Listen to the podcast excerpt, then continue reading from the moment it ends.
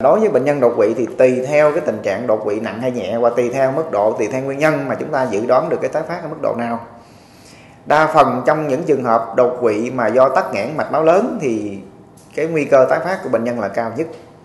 Hoặc là những trường hợp bệnh nhân có những cái dị tật cái trên não, nếu như chúng ta không điều trị tới tới chốn thì nhóm bệnh nhân đó cái tỷ lệ đột quỵ tái phát là cao nhất, thậm chí hơn 50%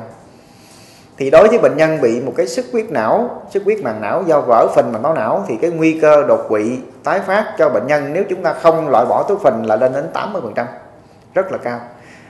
Hoặc là trong nhóm bệnh nhân bị tắc nghẽn như mạch máu lớn thì đã có những rất nhiều những nghiên cứu trên thế giới, người ta đã đưa ra một con số thống kê là đối với những bệnh nhân tắc nghẽn động mạch cảnh hoặc là hẹp động mạch cảnh hoặc là hẹp động mạch lớn nội sọ, nếu như không điều trị tới nơi tới chốn hoặc là à, không được can thiệp xử lý thì nguy cơ đột quỵ cho bệnh nhân trong một năm là lên tới 40% hay là một con số rất cao nghĩa là trong 100 người bị đột quỵ do tắc nghẽn à, là do hẹp mạch máu lớn mà nếu chúng ta không xử lý tới nơi tới chốn thì bệnh nhân à, sẽ bị đột quỵ lại trong số 40% bệnh nhân.